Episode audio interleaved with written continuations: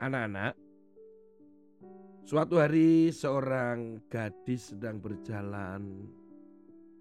Anak kecil ini melewati sebuah gereja. Dia ingin sekali pergi ke gereja, tetapi apa daya, karena gerejanya saat itu penuh sesak.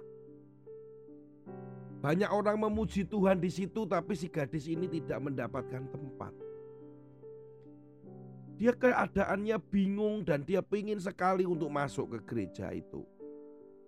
Sambil dia mengangkat-angkat tangan, pendeta yang sedang bernyanyi saat itu segera meraih tangannya dan menggendong si gadis ini untuk membawa dia masuk ke dalam gereja. Sepulang dari gereja, si gadis ini bercerita bahwa dia senang sekali bisa datang ke sekolah minggu, memuji Tuhan, dan berada di gereja. Saat itu, setelah diantar pulang, keesokan harinya si pendeta ini mengunjungi rumahnya. Rumah yang sederhana, di mana dia cuma tinggal dengan ibunya. Si gadis ini punya mimpi, seandainya gereja itu besar, mungkin akan ada banyak anak-anak yang bisa datang ke gereja, memuji Tuhan, dan beribadah. Dua tahun berlalu, gadis itu setiap minggu dengan setia dia datang ke gereja. Suatu hari, Bapak Pendeta mendapatkan berita bahwa si gadis itu sakit Orang tuanya datang ke gereja untuk minta si bapak pendeta untuk mendoakan. Setelah beberapa saat, si bapak pendeta datang untuk mendoakan, dan apa yang terjadi? Si gadis itu sudah meninggal dunia. Dengan sedih, si bapak pendeta dan ibu ini memakamkan si gadis. Setelah pemakaman, Kemudian si ibu ini menyerahkan dompet kumal yang selama ini selalu ada di bawah bantal si gadis itu.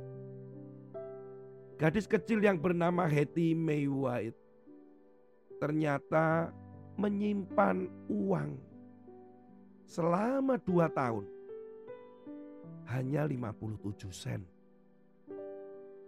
57 sen kalau uang sekarang ya mungkin sekitar 8 ribu rupiah. Dalam waktu dua tahun dia menyimpannya. Kemudian ada secari kertas di situ, ada sebuah tulisan. Pak Pendeta,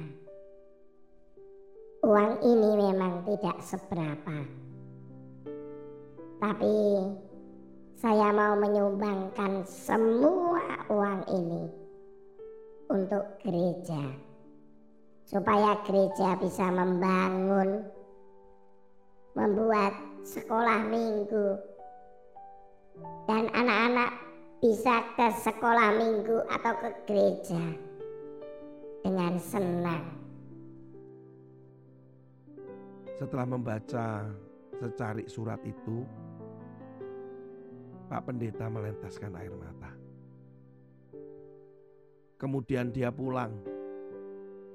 Setelah pulang, di hari Minggu itu ia membawa secari kertas itu dan dia menceritakan apa yang dia rasakan, apa yang dia alami dan apa yang dia ketahui tentang si gadis ini. Gadis ini dengan kemurahan hati memberikan 57 sen untuk membangun gereja dan mau menyumbangkan uang yang dua tahun dia sudah berikan. Kemudian jemaat nangis pada saat itu. Dan kemudian mereka memberikan uangnya untuk membangun karena dia merasa bahwa mereka ini betapa murah hatinya si gadis itu. Dolar demi dolar, perhiasan emas satu persatu mulai dikeluarkan oleh mereka.